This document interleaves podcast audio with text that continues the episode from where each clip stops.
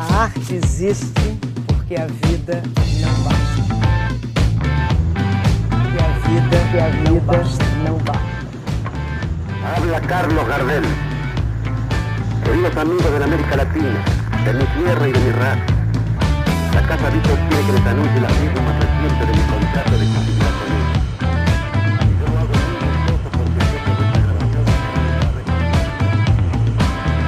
Yo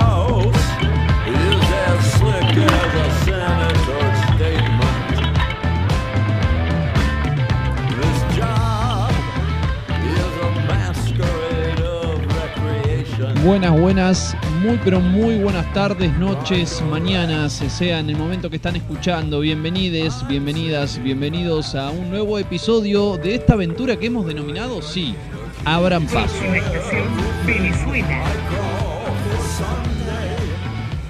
Bueno, no sé, no sé cómo me escuchan, estoy probando un micrófono nuevo, ustedes me dirán y luego lo, vamos a seguir eh, mejorando, por supuesto, como corresponde, como tratamos de hacer aquí con toda la tecnología para hacer radio y hacer podcast desde casa. Es todo novedoso. Mira, en este momento le voy a mandar un saludo al... eh, mira, ahí, ahí creo que cambió un poquito el sonido.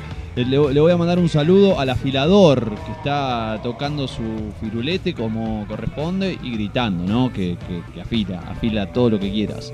Eh, hoy vamos a conversar y vamos a tener un programa especial a raíz de lo que ha ocurrido eh, en estos días.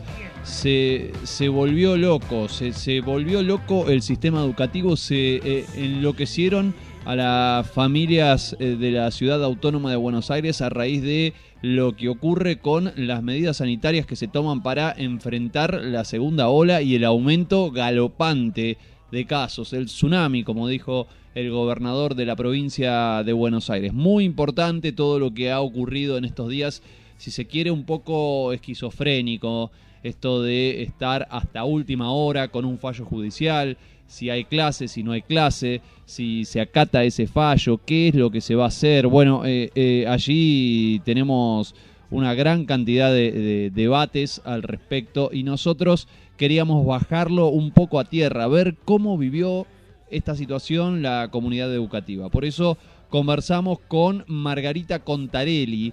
Ella es la directora de la Escuela Primaria Común número 5, Paul Grousac, que está en eh, por supuesto, en Catamarca al 400, más precisamente Catamarca 462.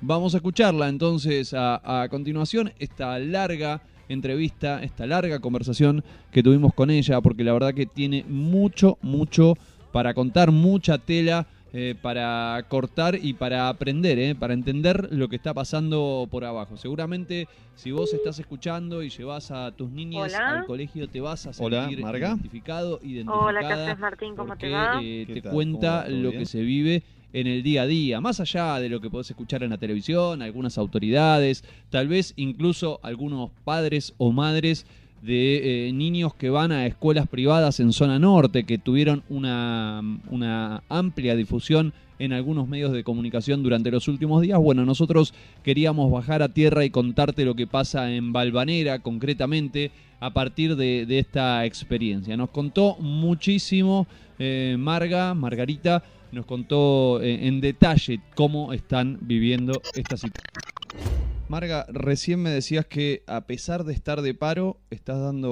un- una clase por Zoom. Contame cómo es eso.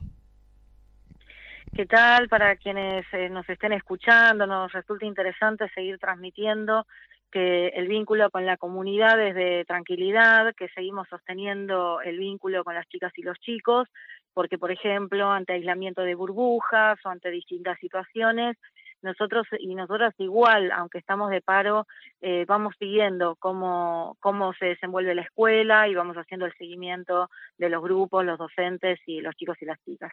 Bien, bien. ¿Y, qué te pasó eh, estos días? Porque fue como muy fuerte, ¿no? Este- Esta, esta confrontación de, de conferencias de prensa, que se, que se suspende la presencialidad, que vuelve, que va, que viene, que se hace una conferencia de prensa un domingo a las diez y media de la noche, que anoche nuevamente estábamos todos en vilo a ver si, si se suspendía o no la, la presencialidad.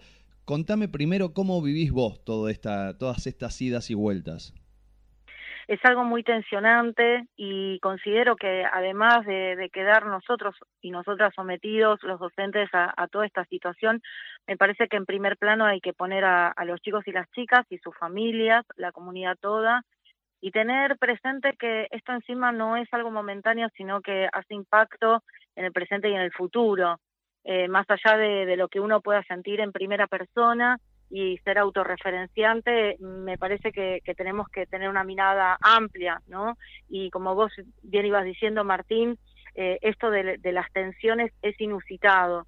Desde hace unos 13 años, la, gestión que, estamos teniendo en Ciudad, eh, que dice que valora a la educación y que valora a los docentes, eh, ha, eh, cada vez ha quitado eh, mayor presupuesto, tanto en infraestructura como en sueldos docentes, se ha ampliado eh, los subsidios a las privadas, pero se ha hecho una desinversión fabulosa. Y de hace tres años a esta parte han empezado a implementar cosas absolutamente inusitadas, como mandar mails a horarios intempestivos y como se considera que, que es algo que ya queda difundido oficialmente, quedamos como que estamos todo el tiempo teniendo que ver que, qué novedades hay. No solamente a esto, sino específicamente en este momento que vos me preguntabas, sí. la verdad que la situación es muy tensa. Eh, no se puede someter al conjunto de la población de toda una ciudad a las 10 de la noche de un domingo, cuando uno va, ya va cerrando y va predisponiendo su corazón y su cuerpo y su tranquilidad mental claro. en cómo empezar el lunes, eh, y dar por tierra todo el esquema que nosotros venimos preparando, eh, sin querer excederme demasiado, pero tengan presente esto. También inusitado haber vuelto el 8 de febrero a las escuelas los docentes, teniendo solamente una semana para empezar a trabajar y organizar las escuelas con horarios reducidos y demás. O sea, tuvimos una semana solamente para organizarnos. Después ya empezar a trabajar con los niños y las niñas. Claro. Y estar todo el tiempo en la atención constante porque esta realidad, así como ya lo dijo Bullrich en su momento, ah bueno, hay que aprender a vivir con lo, lo inesperado. Pero una cosa es lo inesperado y otra cosa es lo provocado por la gestión. Hmm. Claro, que, es en definitiva lo que pasó estos días. Fue, fue, yo, yo comparto contigo, fue fuertísimo todo lo que, lo que se vivió eh, a, niveles de maltrato, ¿no? Porque uno dice, bueno, tal vez no hace falta, ¿no? Se, se, se pueden buscar otras formas de, llevar adelante esto con más tranquilidad, sobre todo en la desesperación que nos genera a todos estar encerrados, estar con una pandemia, en riesgo la vida de todos nosotros, de nuestros, de nuestros seres queridos. Así que eh, me imagino que, que, fue muy difícil esta situación. Recién decías, eh, tiraste muchas cosas, ¿no? Para, para ir preguntándote, pero recién decías eh, los mails que llegan a cualquier hora. Es decir, hay que pedir como una suerte de derecho a la desconectividad también en, en, en la educación pública. Es interesante lo que vos decís, como lamenta bueno, sí, son muchas cosas lo que uno va diciendo, pero es interesante de alguna manera cómo vos lo planteás. Eh, todos sabemos que los mails se pueden programar en horario. Entonces, quien decide personalmente estar trabajando por fuera de su horario laboral, me parece que podría tranquilamente programarlo para que iniciada la jornada, un día a las 8 de la mañana, claro. se pueda uno conectar y demás pero la verdad que, que, es muy tensionante esto de que los fines de semana o en cualquier momento uno tenga una cuenta oficial y tenga que estar permanentemente consultando qué es lo que pasa. El año pasado también hubo muchos problemas respecto de las entregas de los materiales a los chicos y las chicas, las entregas a las canastas, la repar el repartimiento de leche en el, en el sentido de eh, de que las escuelas que no teníamos casero teníamos que ir, eh, los directivos para recibir también, las obras que, que a veces dicen, ah, bueno, tengo que venir a arreglar algo y había que salir intempestivamente. Todo eso que el año pasado causó un impacto muy profundo en la organización al interior de las escuelas, hoy por hoy repercute en lo que es la organización pedagógica y, con, y que es la centralidad además de, las, de, de estos procesos de socialización que tienen los chicos. Entonces, estos mails que llegan a horas intempestivas, la verdad que son demasiado disruptivos de la cotidianeidad escolar y nos alejan específicamente a los directivos del seguimiento de lo pedagógico, porque nos transformamos en personas que estamos todo el tiempo mirando una pantalla en vez de, cuando nos toca estar en la escuela, Sí. recorrer, mirar, trabajar con los docentes. En este momento sabemos que, que puntualmente estamos en un momento muy álgido respecto de contagios. Nuestros niños y niñas han empezado a contagiarse de COVID-19. Esto produce mucha angustia y que además los procesos educativos se vean continuamente interrumpidos por la suspensión de burbujas. Entonces, ya sabíamos que este año eh, nos íbamos a enfrentar a esto, pero la verdad que dada la emergencia sanitaria, considera todo el equipo docente, inclusive frente al, al hermoso entusiasmo inicial de volver a encontrarnos, todo la- lo racional indica que tendríamos que suspender un tiempo las clases por lo que implica la circulación de las personas, no por lo que implica a veces en las escuelas que está todo bastante cuidado y resguardado, pero la circulación de la cantidad de gente es impresionante, ¿no? Sí, me enteraba que eh, te, escuchaba, te prestaba atención en relación a, lo que decías eh, con respecto a la preparación de, la escuela, ¿no? Eh, para que tuvieron tan solo una semana, empezaron el 8 de febrero, el 15 eh, retomaron la, presencialidad, después de casi un año de virtualidad. ¿qué, cómo, ¿Cómo fue ese proceso? ¿Cómo hicieron para llegar? Fue muy dificultoso, uno, bueno, es el, el 17 porque, bueno, fue el feriado de carnaval, pero se supone que uno en presencialidad lo que tuvo son esos cinco días, eh, donde lo más difícil fue eh, tratar de abordar tanto lo que tenía que ver con los protocolos, que en ese momento, eh, digamos, eran también bastante cambiantes, piensen que ustedes que nos empezaban a llegar el borrador del borrador del borrador del borrador con Del todos protocolo. los cambios y, le- y del- exactamente y, le- y las incertidumbres que eso este provocaba Claro. no nos mandaron la cantidad de insumos que necesitábamos.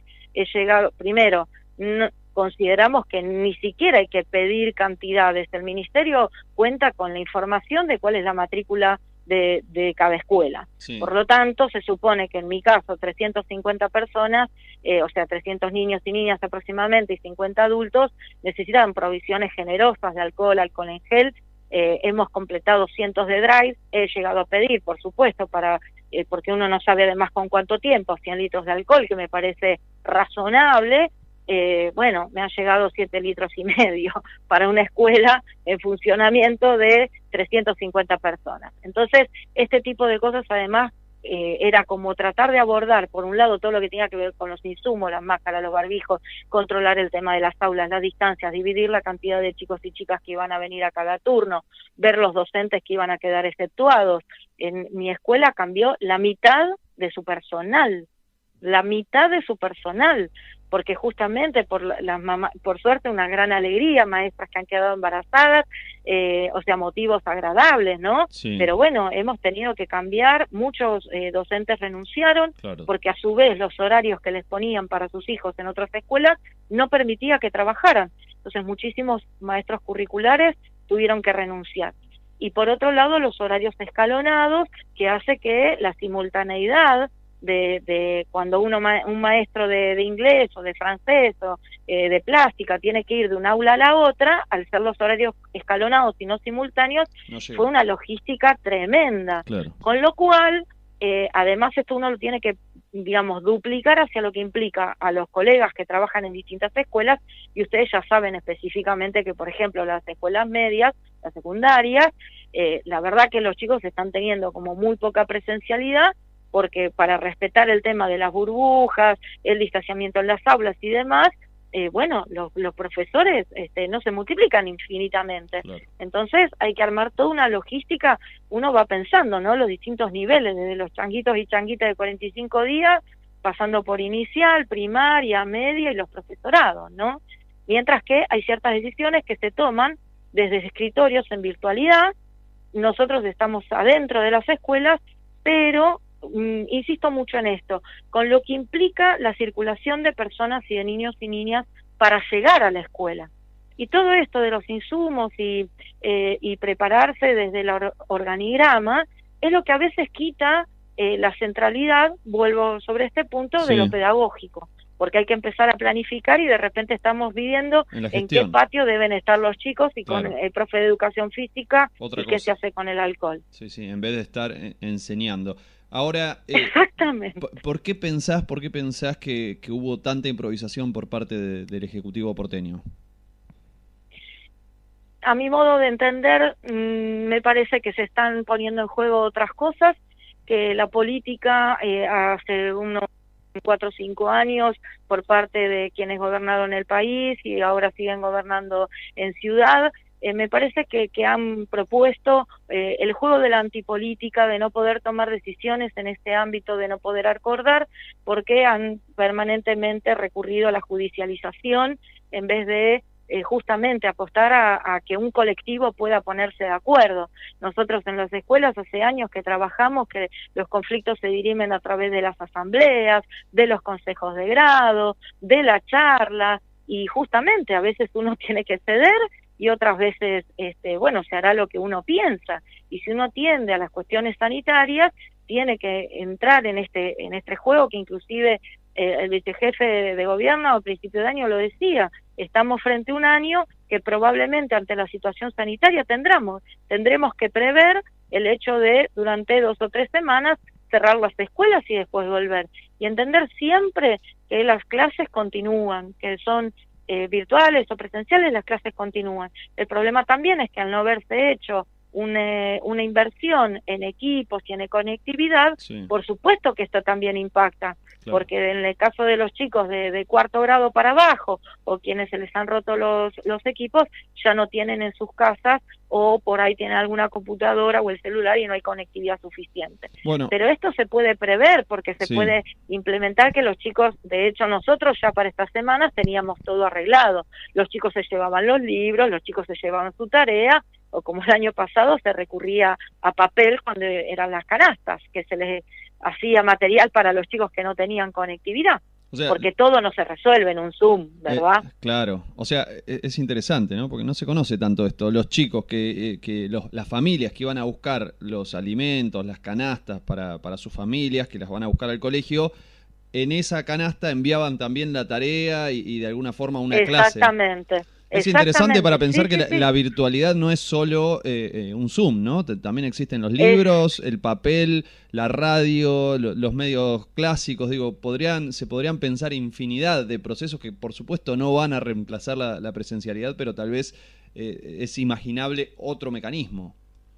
La verdad, Martín, que, que, que justamente eh, nos, nos vas dando, digamos, como la razón y vas compartiendo y vamos compartiendo con la oyentada eh, esto de decir, bueno, eh, tenemos los maestros, la verdad que el año pasado han desplegado maravillosamente una infinidad de recursos. Y si uno piensa en la virtualidad, los niños y las niñas, o por ahí un adolescente un poco más, pero los más pequeños eh, pueden pasar quizás una hora o dos horas repartidas frente a una pantalla donde justamente uno comparte alguna actividad, alguna explicación, eh, o se ponen en común las dudas, o se mantiene esto de la socialización.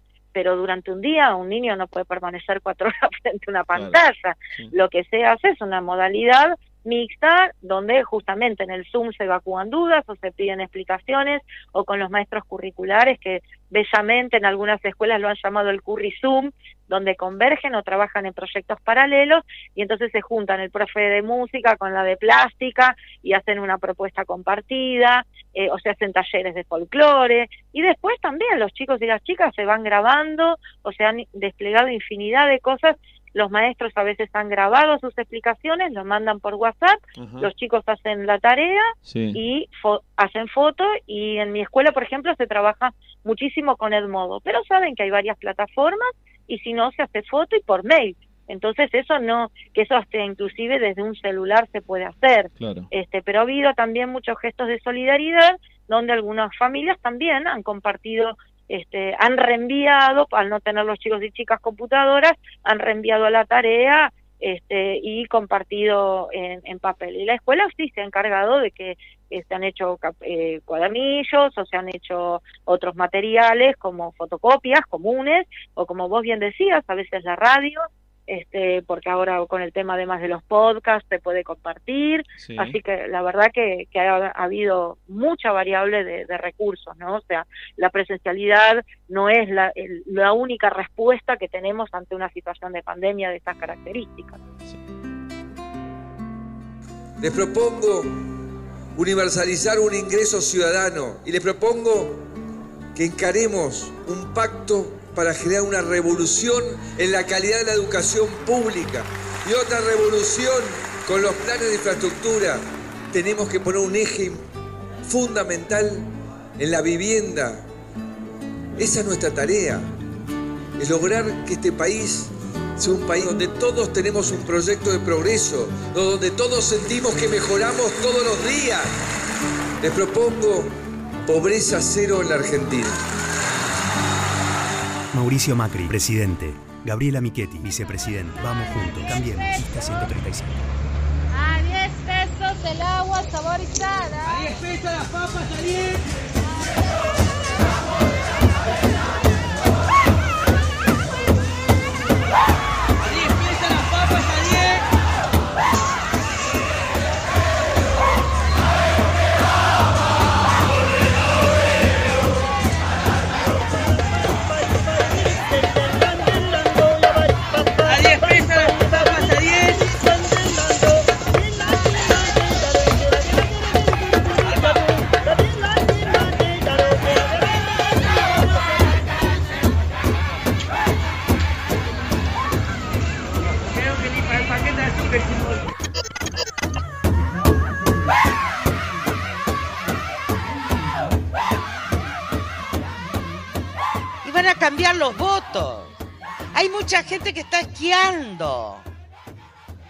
¿Entendieron, amigos nuestros? El verano europeo es divino. Y se está jugando el futuro de la Argentina. Y como le dije a Marcos Peña, vamos a tener una caída en agosto y tengo la certeza de que en octubre ganamos por paliza. Lo dije antes de votar.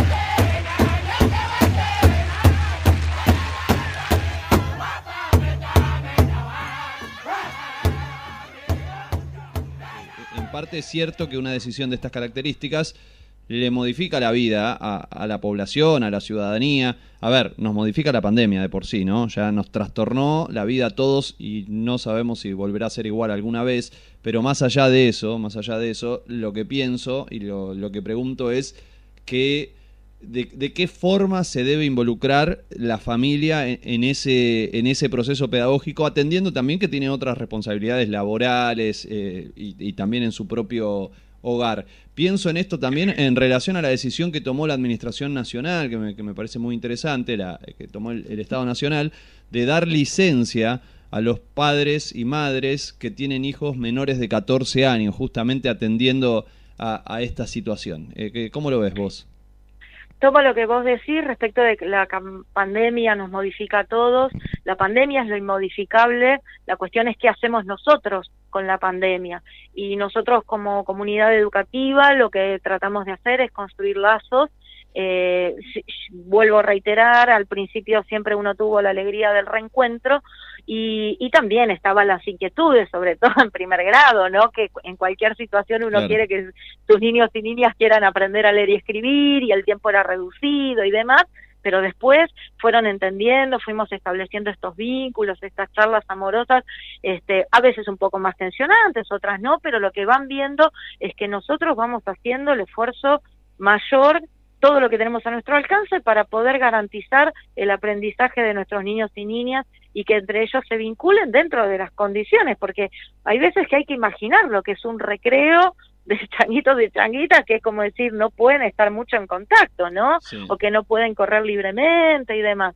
Pero la familia, las familias han empezado a acompañar, la verdad que al principio, bueno, sí, había como una gran expectativa, eh, sabemos lo que implica una organización, en nuestro caso que somos jornada completa, imagínense, si una Claro. familia eligió jornada completa es Claro. porque lo necesita. Sí. Y nosotros estamos planteando solamente estar en una jornada y en la otra la tarea. Pero sin embargo, por supuesto que ahí sí las familias lo, lo comprendieron, a que, a que apuntaba, además que era lo pautado, Pero en esta situación también es, es complejo, pero mm, hay muchos que justamente, que todavía pugnan por la presencialidad, pero las familias también entienden que es una situación muy álgida, aparte porque atraviesan en primera persona el tema de los contagios de sus, de sus propios chicos y chicas. O sea, eh, el año pasado en nuestra comunidad han fallecido abuelitos, abuelitas, eh, se transita todo esto con mucha angustia. Entonces nosotros, por supuesto, que entendemos la organización familiar, me parece que eso tiene que estar acompañado, como vos bien decías, de medidas tales como al principio inclusive también salió una normativa para que se pueda eh, adaptar el horario de trabajo según el turno que les había tocado a los chicos y chicas o el horario porque digamos también existe que nosotros hemos emitido las constancias de alumno regular diciendo el horario en que concurran los chicos para que las familias después puedan hacerse cargo. Y, y en esto de justamente en muchas jurisdicciones como en Nación se ha este, exceptuado, como el año pasado, este, a quienes a no concurrir a su jornada laboral presencial a quienes tenían hijos de menores de 14 años, porque por supuesto que necesitan un seguimiento no solo en cuanto a lo tecnológico, sino que los niños y niñas están en su hogar. Entonces esto también hay que, debe ser contemplado. Nosotros lo sabemos, sabemos perfectamente el impacto que esto causa y por eso en algunas escuelas se ha tenido que hacer una alternancia de turnos por lo que implicaban las materias justamente curriculares o los horarios y nosotros preferimos tener una organización que no, no tuviera que obligar a las familias a venir 15 días a la mañana y 15 días a la tarde, porque la verdad que eso eh, realmente es una locura, es una sí. locura. Ahora, Sí, eh, eh, Marga, ¿encontrás una situación en la cual eh, a veces los padres ven a la escuela como un como una guardería de chicos más que o como un lugar donde dejar a los chicos para que alguien los cuide mientras ellos están trabajando? A veces pasa, a veces pasa, es la menor cantidad de veces. Nosotros tratamos, o sea, justamente hasta yo hace varios años que estoy en la escuela, estoy desde el 2013, y entonces, bueno, tenemos como distintas convocatorias con las familias y donde nos encontramos, no solamente las reuniones de familia que, que involucra el tema del boletín, uno sabe que están los actos, los talleres, tenemos, en fin, infinidad de, de actividades donde, de festivales, donde mm, Tratan fortalecemos de- los vínculos. Claro, tratan de incluir. Esto es lo que hace, claro, esto es lo que hace que justamente las familias sabemos que tienen que trabajar, pero que no se entienda la escuela como un depósito, y más en el caso de jornada completa. O sea, que el espacio sea valorado como un espacio de aprendizaje. A veces nos cuesta un poquito, justamente cuando tienen que terminar una tarea y demás, este, que a veces las familias no pueden acompañar, pero tenemos que pensar que muchas veces hay mamás solas al frente de hogar o que están a su vez cuidando a personas mayores o que los grupos familiares son este, extendidos y numerosos. Nosotros estamos en la comunidad de 11 y Sí. sabemos que el problema habitacional y de vivienda es muy grande, que no tienen mm, a veces trabajos este, que les permitan eh, estar en blanco y realmente satisfacer las necesidades. Entonces, bueno, a veces la escuela de jornada completa se transforma un poco esto en dónde dejo a mis niños Claro, y niñas. una gran Pero, ayuda. Exactamente, pero por ejemplo este año, frente a la presencialidad en un solo turno, la mayoría de las familias acompañó y entendió este, la propuesta que se daba desde la escuela, más allá de la normativa, ¿no? Bueno, Eh, eh, y bueno, siempre hay alguien sí. que, bueno, que, que, que, que de alguna manera protesta un poco, podríamos decir, pero nosotros sabemos y entendemos desde dónde lo están diciendo también. Claro. No son personas que están sentadas en su casa mirando la televisión todo el día, sino que son personas que tienen que salir a trabajar. Pero bueno, la escuela cumple una función eh, mucho más abarcativa que decir, bueno, es el lugar donde están los chicos y punto. Por eso era interesante el año pasado cuando decían, ah, bueno, vamos a la plaza, vamos acá, vamos allá. No, un chico no puede estar al rayo del sol o como a veces nos está pasando en la escuela, este, tiene que estar en un lugar digno. Y para eso, por supuesto que se necesita inversión, porque no es un lugar donde se deja a los chicos y nada más.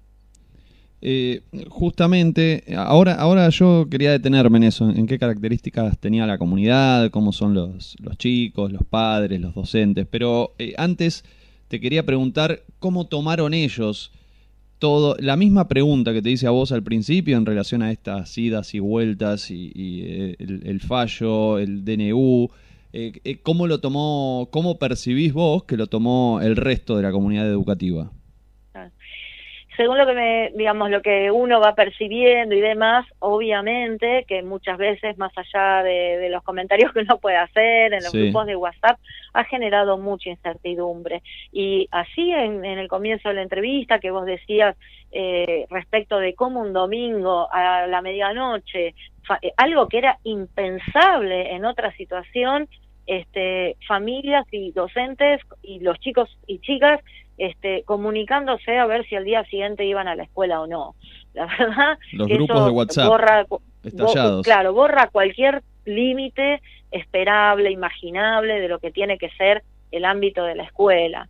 Eh, y por otro lado, digamos, las familias a veces se angustian mucho, pero bueno, hay que pensar a veces, que, que es lo que nos pasó también el año pasado, que, eh, bueno, los horarios se habían corrido por todos lados, eh, había comunicaciones por el modo, por mail, por WhatsApp, en forma personal, por papel, porque como nosotros nos veíamos en, las cana en la entrega de canasta con Sí. la conducción y algunas maestras y maestros que fueron a colaborar, este, estuvieran exceptuados o no. Eh, la verdad que, que hemos recibido también la ayuda de las maestras y los maestros entregando los bolsones o entregando material cuando venían las familias.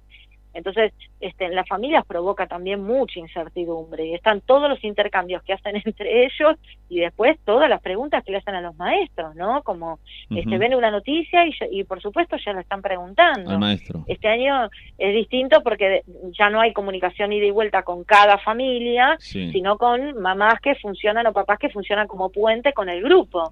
Pero por supuesto que esto es una realidad cambiante minuto a minuto. Ayer otra vez volvimos a caer en la misma situación. Claro, con, con el nuevo Entonces- fallo y la decisión hasta último momento. Justo yo estaba trabajando en, en jefatura de gobierno a esa hora, estaba haciendo la cobertura y también incertidumbre total. Si van a dar una conferencia de prensa, si no, nadie te respondía nada. Eh, a veces uno se indigna porque dice, bueno, los voceros eh, eh, trabajan de eso, ¿viste? Les pagamos Claro. nosotros con, con nuestros impuestos para que nos den información, no para que nos digan no sé nada. No te puedo decir nada. ¿Va a haber una conferencia de prensa? No sé, capaz que sí, capaz que no. O sea, viste, es, es una cosa increíble. Lo- bueno, yo- ahí te estoy contando, estoy haciendo el lamento que vivimos los periodistas. Pero, pero Claro, y eso, y eso es lo que impacta que uno se imagina, porque parte de nuestro trabajo tiene que ver con ponernos en situación.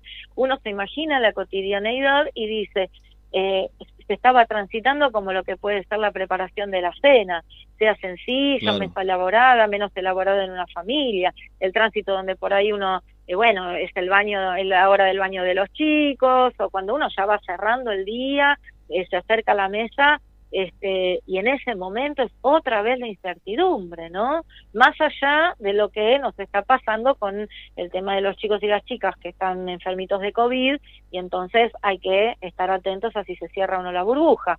O sea, es convivir estado, en un estado de permanente, de permanente, porque la palabra no sería de incertidumbre, sino de tensión.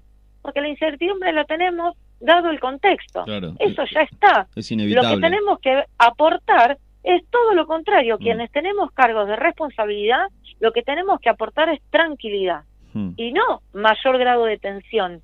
Entonces yo tendría que tener la potestad de decir, bueno, vamos a esperar hasta tal momento y si a las seis de la tarde no hay decisiones, bueno, entonces se sigue adelante como se estaba. Si el viernes pasado había una decisión de virtualidad, el lunes sí o sí se debiera haber mantenido la virtualidad. No se puede un, un fin de semana este, seguir como si la jornada laboral no existiera. Vaya que se llevó muchas vidas y mucha sangre el hecho de tener una vida ordenada, una vida pautada, en el hecho de tener una jornada laboral, una jornada familiar. La familia, si no, nunca, nunca, nunca corta tampoco con lo, con lo escolar. Eh, Y es lo necesario que tienen ellos, o sea, las familias tienen que vivir también su vida propia, así como el espacio de la escuela, es el espacio de la escuela, el espacio de la distensión y de los amigos, es ese espacio, bueno, Sí. la familia tiene que tener su espacio y no estar todo el tiempo atravesada por estas situaciones. Pero Marga, eh, ¿cómo dirías que, que tomaron eh, la decisión de suspender la virtualidad? ¿Viste? Porque acá eh, sucede que eh, es un tema delicado, eh, que, que en realidad debe estar en manos de los especialistas, ninguno de nosotros Exacto. somos, sabemos Sí. exactamente qué La se debe hacer, sí. pero todos La opinamos. mayoría con mucha angustia y con mucha amargura, porque de alguna manera estaba previsto que frente a un aumento de casos se debía volver a la, a la virtualidad. Esto las familias y la comunidad educativa lo tenía clarísimo. Eh, es lo que indica. Nosotros pensábamos en el verbo cuidar, ¿no? Cuando este viejo, los viejos y las viejas conjugábamos, ¿no? Yo cuido, vos cuidás. Él y ella nos cuidan, o sea, y mientras que nosotros sí nos cuidamos, o sea, nosotros hacemos mucho esfuerzo en cuidarnos, tanto desde lo individual como desde lo colectivo, y entendemos que hay una instancia que es quienes debieran eh, cuidarnos, no lo están haciendo porque no está prevaleciendo lo que ya, ya no saben ni con qué país compararnos, ni dónde fijarse, porque un día se fijan en un lado, eh, otro día se fijan en otro, cuando vos hablabas inclusive a veces del, del papel de la prensa, Sí. este, la prensa juega muy fuerte, eh, digamos, los medios hegemónicos generan más presión en las familias, Sí. pero bueno, no es directa responsabilidad a veces respecto de la tranquilidad, pero quienes están en la gestión pública sí. Entonces, este, este tema de, ha generado mucha angustia a las familias, eh, la mayoría, por supuesto, que acompaña el pedido de virtualidad. Eh, al principio, mm, pasado el entusiasmo general, eh, bueno, por supuesto que había niños y niñas exceptuados por, por propias patologías o por estar en grupos de riesgo, pero ya después empezaron a incrementar los llamados de las familias diciendo, bueno, pero yo no lo voy a mandar porque ante el aumento de casos, la razonabilidad in- indica que tenemos que volver a, a guardarnos un tiempo. Entonces, bueno, eso también para nosotros es una gran es un gran termómetro. Sí. Cuando las familias nos empiezan a llamar y a empezar a decir, "No, mi hijo no va a ir o decido que por una semana no vaya o cómo se puede hacer" o eso transmite que las familias se dan cuenta de la realidad. Bueno, pero Entonces, en este momento acompañaban, este, creían que era criterioso, Sí. por lo menos por un tiempo, suspender la presencialidad. Sí, pero también es cierto que, que apareció un, un gran eje de confusión en relación a si las clases, si la presencialidad eh, incrementa el número de casos o no. Eh, incluso en el seno del propio gobierno nacional que tomó la decisión apareció esa, esa- Claro. ese debate. El, el ministro de Educación dijo, está comprobado científicamente que la escuela no aumenta la cantidad de casos. Eh, y luego, y luego, más allá de, de- de lo que dicen las autoridades, eh, ver esas manifestaciones en Olivos, con chicos, con familias. Sí, eh, está claro sí. que de, de determinada extracción social, eso, eso es eh, notable, sin dudas. Eh, pero incluso uno, uno escuchaba que eh, decían, "Eh, nosotros estamos acá no solo por nosotros, sino también por, por los chicos de la escuela pública, porque no, no tienen conectividad. Eh, eh, todo eso, ¿pensás que presiona, que confunde, que, que genera enojo en, en la comunidad educativa, en las familias, en los docentes? las tres cosas, eh, genera confusión, genera enojo, y la verdad que sí.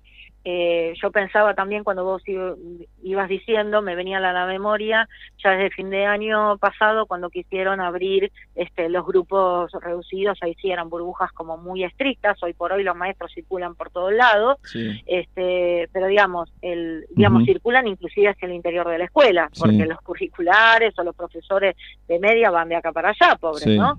Pero me refiero, una cosa es hablar con un infectólogo, con nosotros permanentemente los docentes, tanto, este, digamos, por propia inquietud y demás, este, más allá de, de escuchar eh, determinados medios y demás, hemos consultado por ahí infectólogos y demás, y uno dice, es verdad que a lo mejor, o sea, yo no voy a hacerle mentir a una persona o enojarme cuando un profesional de la salud me dice, bueno, 10 chicos y chicas en un patio, todo aireado y demás, este, no hay grandes riesgos de que, bueno, sí, yo por supuesto que lo comparto, o sea, eso médicamente también, eh, digamos, sería como el paradigma imperante hoy por hoy, Sí. pero lo que no estamos teniendo en cuenta es ni lo pedagógico, porque digo, probaron a dar clases con un barbijo y una máscara, Mm, a ver cuánto se escucha, cuánto se entiende, claro. y escuchar a los más chiquilines con un barbijo y y tratar de entender y hacer una clase. Claro, O te sea, tenés que acercar, que- Eh, ya ahí, ahí acercarse ya es un problema, se me imagino. Pero se pierde la claridad, es tremendo con los Claro. chiquilines de primero cuando van entrando y que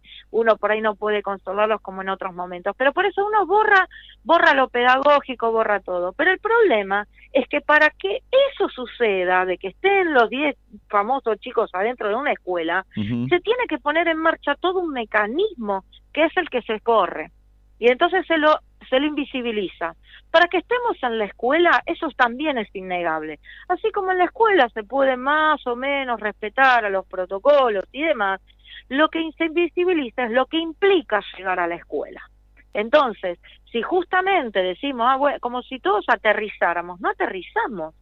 Justamente el, el incremento de casos nadie lo puede negar. Eso es incontrastable. Claro. Entonces, pensemos, reflexionemos y justamente cuando, cuando vos decís respecto de lo que pasa con otras clases sociales y demás, es como una presión donde uno se da cuenta de que hay otras cosas en juego y cuando quieren poner que somos nosotros lo que ponemos de rehenes a los chicos y las chicas o no, nosotros mismos como docentes de esta situación, mientras que son otras personas las que nos ponen en esa situación cuando no se dirimen las cosas donde se tienen que dirimir, cuando no se tiene, digamos, como no, cuando no se atiende lo que ellos mismos han propuesto, decir, ah, bueno, ante un aumento de casos se suspenderán las clases. Bueno, no, no está pasando, no está, no hay, ya hay profesores que, que han fallecido y, y por COVID, y, y es como decir, más allá de que se contagien adentro o afuera, tenemos que restringir la circularidad y, la, y las escuelas generan mucha circularidad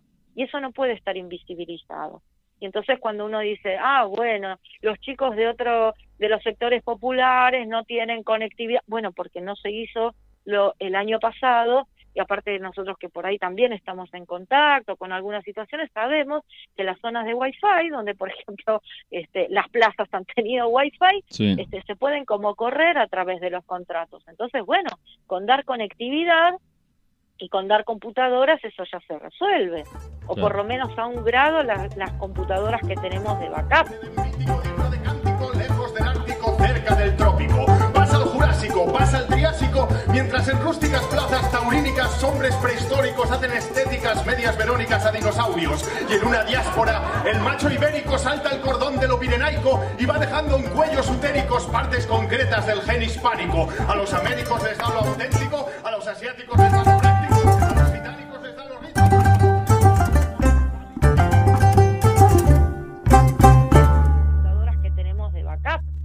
Pero esto de decir, las escuelas privadas son conscientes que justamente quienes no asisten a las escuelas privadas sostenemos a través de los subsidios la escolaridad de los privilegiados. Mm, Me parece que ahí nos está faltando bastante análisis en eso. Claro. Hay, ahí, hay- este año y el año pasado ya no miramos a Suecia, Finlandia, Noruega, ¿no? Digo, en esto de ir alternativamente mirando. Sí. Esos países tienen entre el 95 y el 100% de escuela pública.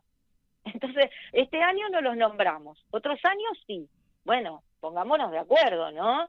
O sea, si aspiramos a eso, aspiremos a un sistema que no fraccione, que no sea disruptivo, que, que no trate a sus docentes también en forma diferente, sino que justamente eh, podamos tener un, sistema donde como colectivo y como sociedad nos podamos amalgamar.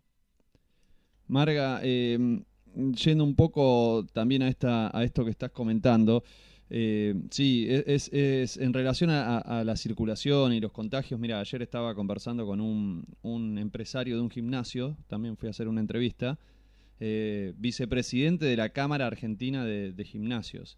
Y me decía, me decía, acá hay muchísimo enojo porque eh, ellos cumplen con todos los protocolos, porque allí no se contagia. Mira, después me tocó ir a hablar con empresarios gastronómicos también, enojadísimos, acá nadie se contagia, tenemos todos los protocolos.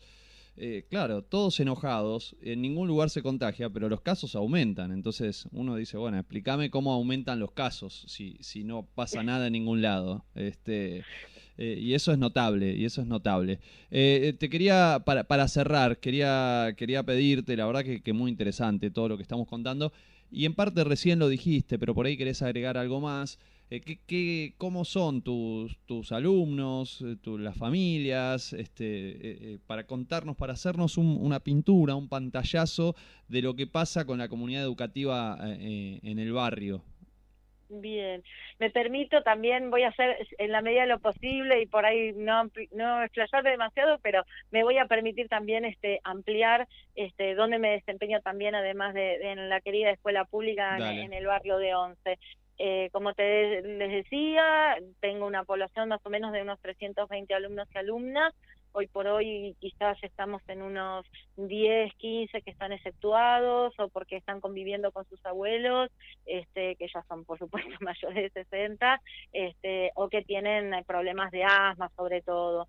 Eh, mis familias eh, están atravesadas por la realidad sobre todo habitacional, por un contexto socioeconómico que a veces uno habla de la palabra vulnerabilidad, que es clara, es contundente, pero que también nosotros sabemos que tienen unas riquezas y unas fortalezas.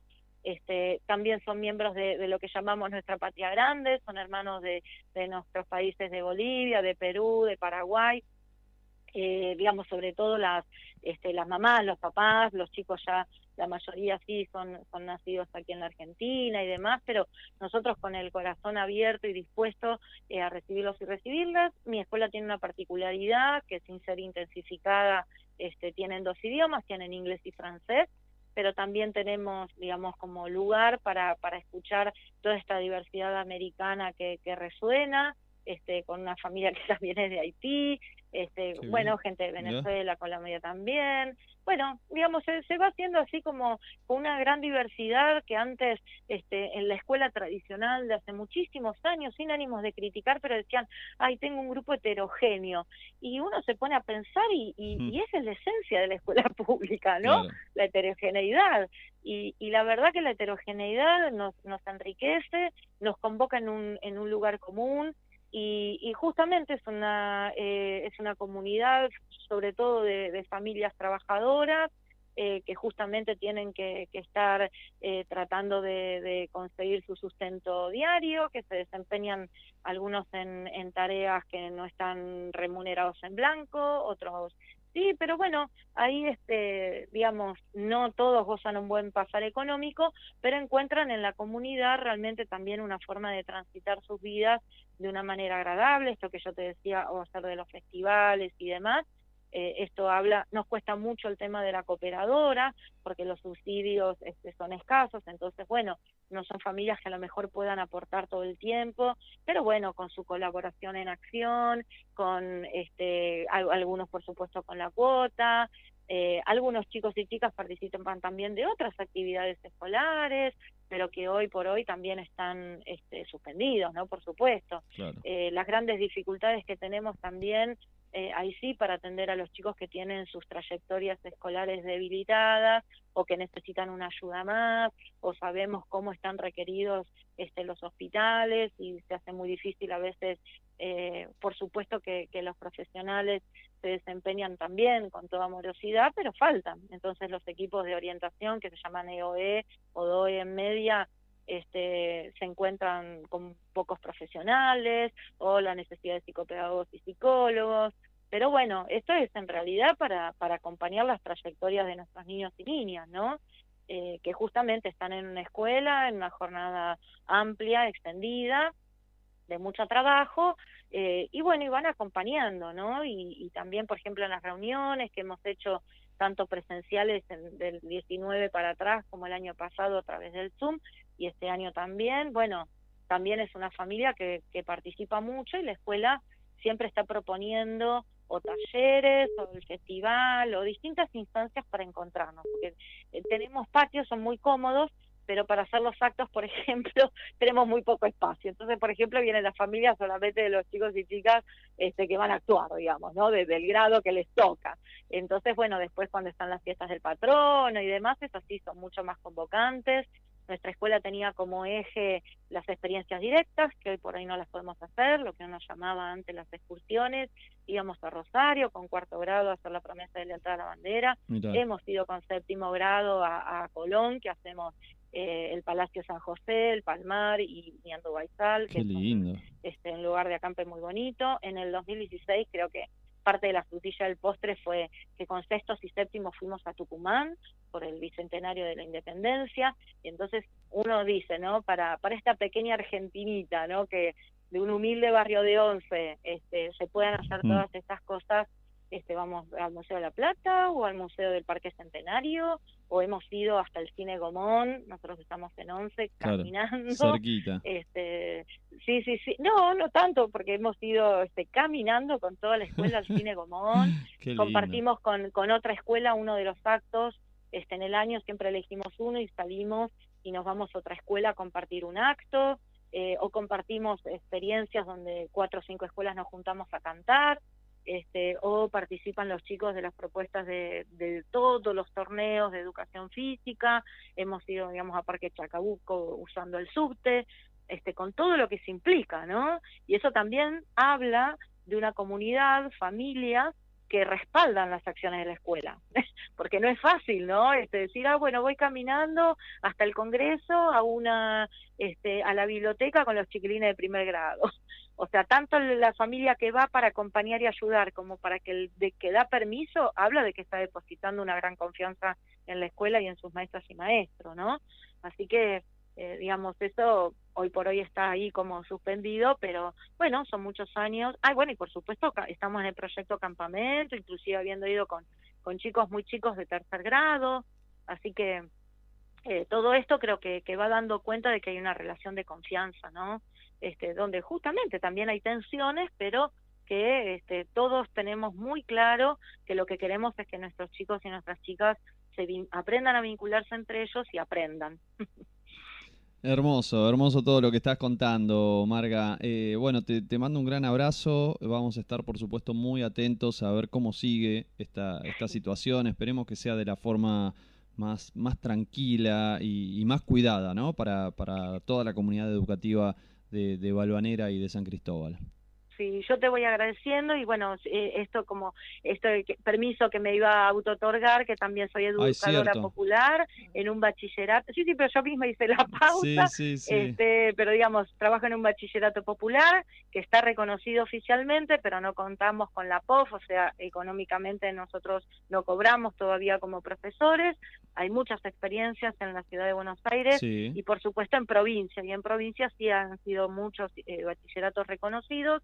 Estamos eh, cerca del barrio Piedra Buena, allá en Lugano, y la verdad que, bueno, también este, hace muchos años, desde el 2001 empezaron estas propuestas educativas, porque, bueno, el Estado a veces no, no podía llegar a quienes en realidad tampoco pudo sostener en sus trayectorias escolares, y aproximadamente hace 10 años cada vez más cantidad este, de agrupaciones hemos propuesto el hecho de tener bachilleratos populares y bueno, y estamos también en la lucha por el reconocimiento, por el reconocimiento de nuestras POF, que se nos manden insumos, las viandas para, para nuestros estudiantes, el boleto estudiantil y las becas, eh, la verdad, y a veces se nos saca, ¿no? Como a reducir esto de, ah, bueno, le sacan población a los CENS, mientras que esto está también demostrado que no, que se ha agregado, o sea, que se ha sumado, que, le- que las CENS han, eh, digamos que son las escuelas para adultos, ¿no? Sí. Eh, están, los CENS son los de media, los de primaria este, son en primaria de adultos, que justamente no, no les ha bajado la matrícula, sino que